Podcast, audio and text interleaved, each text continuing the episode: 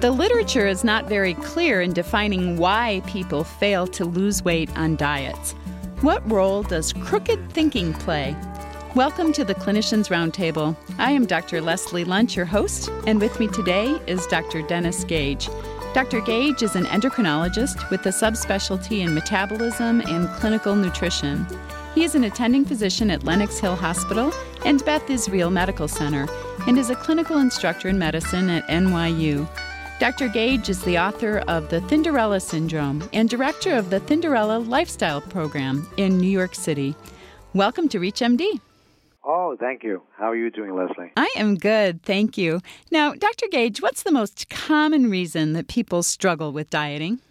I think the most common reason that people struggle with dieting is because it's a restriction on their lifestyle.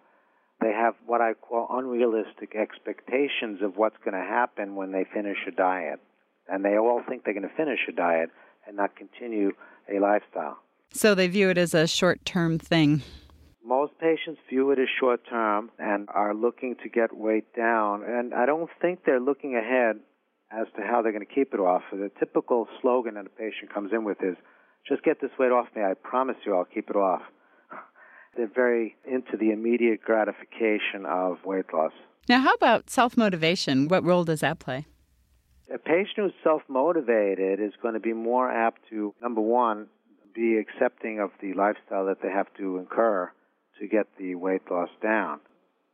We like patients who are motivated. Motivational therapy has become a big term in behavior mod where we enhance the patient's feeling about themselves and what they can achieve. What can they do? You could be successful. See yourself changing act, think, and talk as if you're already there. Believe in yourself. Those are all very positive things because, you know, if you think positive, you're going to do positive. It's a well known angle for business people for every walk in life, these motivational methods. Now, what role does cognitive management play?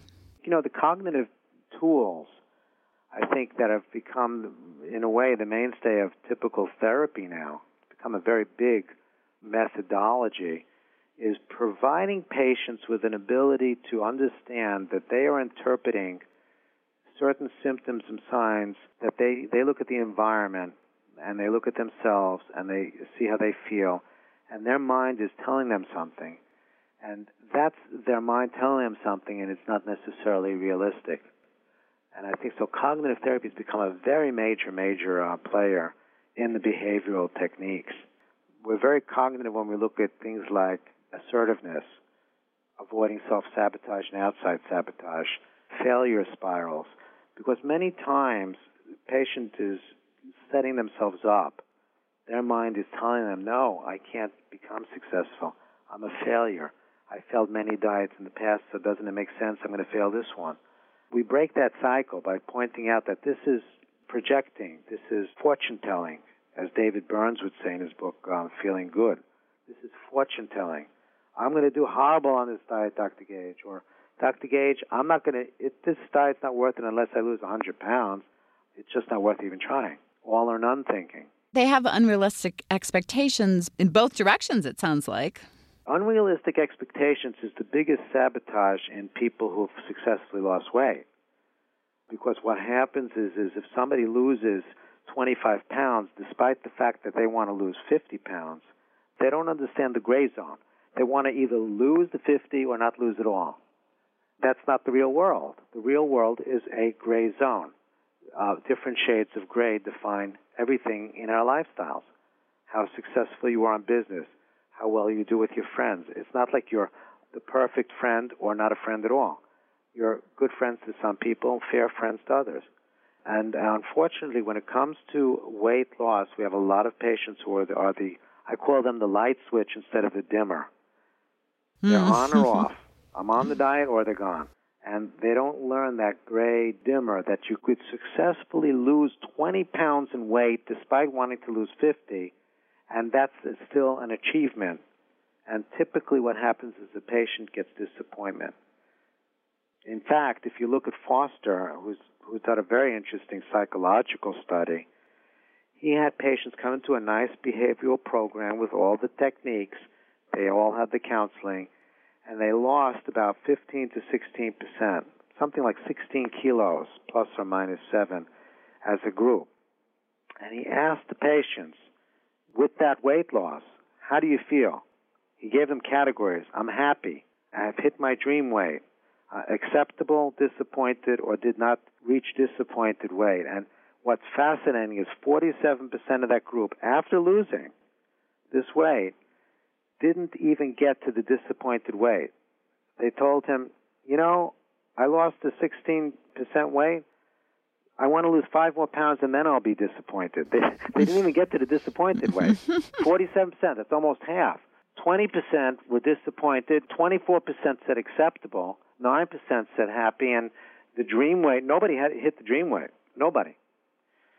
So what is this telling you about expectations? It's pretty wild. And, you know, people, I don't know if you could ever settle somebody down into the understanding that there's not such a thing as a perfect weight loss. There's nothing wrong with striving. There's nothing wrong with saying, you know, I'm down 30 pounds. I'm going to see if I could change. I'm going to try to increase my physical activity to a reasonable point and see if I could lose a little more. For those of you who are just tuning in, welcome to the Clinicians Roundtable. You're listening to ReachMD XM 157. I'm Dr. Leslie Lundt, your host, and with me today is Dr. Dennis Gage. We are discussing the crooked thinking that often accompanies attempts at weight loss. Now, Dr. Gage, what seems like constant bombardment by the media introducing the newest, latest, greatest weight loss book, does this help or hurt these patients? The media is Cinderella. Usually, what the media does is it hypes up. It could be something very simple, the new fiber diet. It gets people excited, there's hype, and that's because people are going to listen to this. The media doesn't really give the people a fair understanding of what the spectrum is here. And that's because if you present this as in a reasonable fashion, patients are not interested. Oh yeah, I got to do food records. I gotta gotta go to group. I don't want that. I want the magic pill. well, it's definitely not sexy. it's not sexy. They want they want to boom look like that new star who just put on the gown and whatever she did, I want to do. You know that seems to sell, and unfortunately, it feeds into the whole problem that I wrote about in the book, the Thinderella syndrome.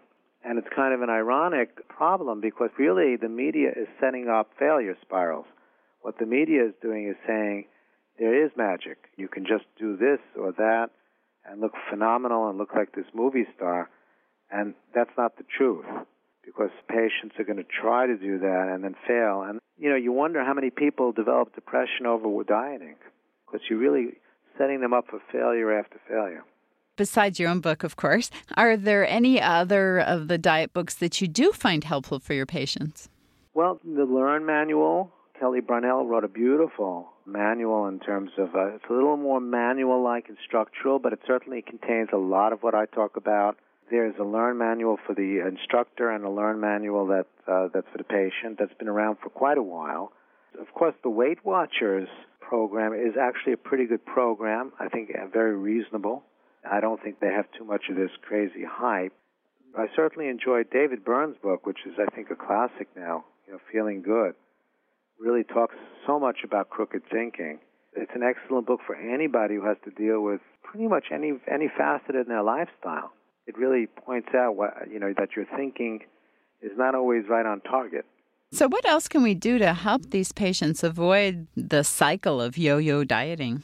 Like I said, one of the things that we could do in our program is that after patients finish the program, we have them assigned a unique scale a downloadable scale. It's, it's basically a scale with a Bluetooth that can be attached to the patient's computer.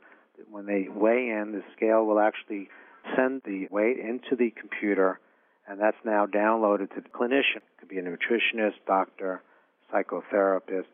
And what I do is I set that number when a patient has lost weight. I tell them you have a buffer zone of about 3 to 5% above your weight.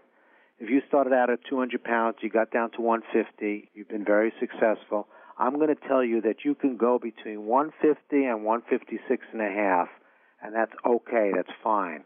That's your buffer zone. But if you hit the 3 to 5%, if you go above that number, that's called my red alert number. And what happens is the computer automatically is going to download to us We're going to get in touch with you and say, get over and tell me what's going on. So we're kind of discriminating out patients who hit that number. And the reason that number is so important is that patients who have gained beyond 5% of their body weight back and don't address that issue, their success rate falls to like 11%. It goes very low. So it's very critical to get them right at that point before they regain more. Maybe because you're calling them, they're less embarrassed? I think what happens there is is they know that I'm there with them. It's almost as if Dr. Gage is still monitoring you. Usually what happens is in the office, and this this goes for any office that would use the scale, is if you're with a patient for let's say 16 weeks, they feel comfortable with you, they're very happy to have you be monitoring them because you know them and they know you. They're not going to sign up for the scale unless they feel comfortable with you. And that's very critical because you could go to a Weight Watcher group and feel very uncomfortable. I had a guy go to a Weight Watcher group and uh, he said, "You know, there are no men here." And he just sat there and just couldn't wait till it was over. The nice thing about the clinician is you've dealt with the patient. You're their friend. You know them. You're, you're supportive. You're caring. They feel confident in you. So there are a lot of big positives with them knowing that you're you're following them and not somebody else who they don't know it doesn't feel too big brotherish that somebody's peeking at them in the bathroom. you know something? Majority of my patients want that. They say, you know, I'm leaving the office. I've done well, but you know, I can't get here every week. It's been, you know, I've done well with your program. I'm just scared. I don't know what's going to happen. I say, don't, look, don't worry. I'm going to follow you. If you get into trouble, I'll be there with you. You think it's the big brother, but when it comes to weight loss, friendly big brother is what's wanted. Supportive big brother. Certainly. And again, it's sort of an external locus of control that there's somebody else besides me in this. Yeah, they don't feel alone. They feel like they're still being monitored. And, um, you know, this has been looked at the internet, communicating. The novel part of this program is that it's structured to really make sure, you know, we're not looking at all these other medical signs like sugar readings and cholesterol and blood pressure. We're looking at educational involvement with the patient to show that they can work as a team with us and maintain weight off. That's the beauty of the program. I'd like to thank our guest today, Dr. Dennis Gage. We have been discussing strategies to help people achieve and maintain their weight loss. I am Dr. Leslie Lundt. You've been listening to the Clinicians Roundtable on ReachMD XM 157, the channel for medical professionals. For comments and questions, please send your emails to xm at reachmd.com. Thank you for listening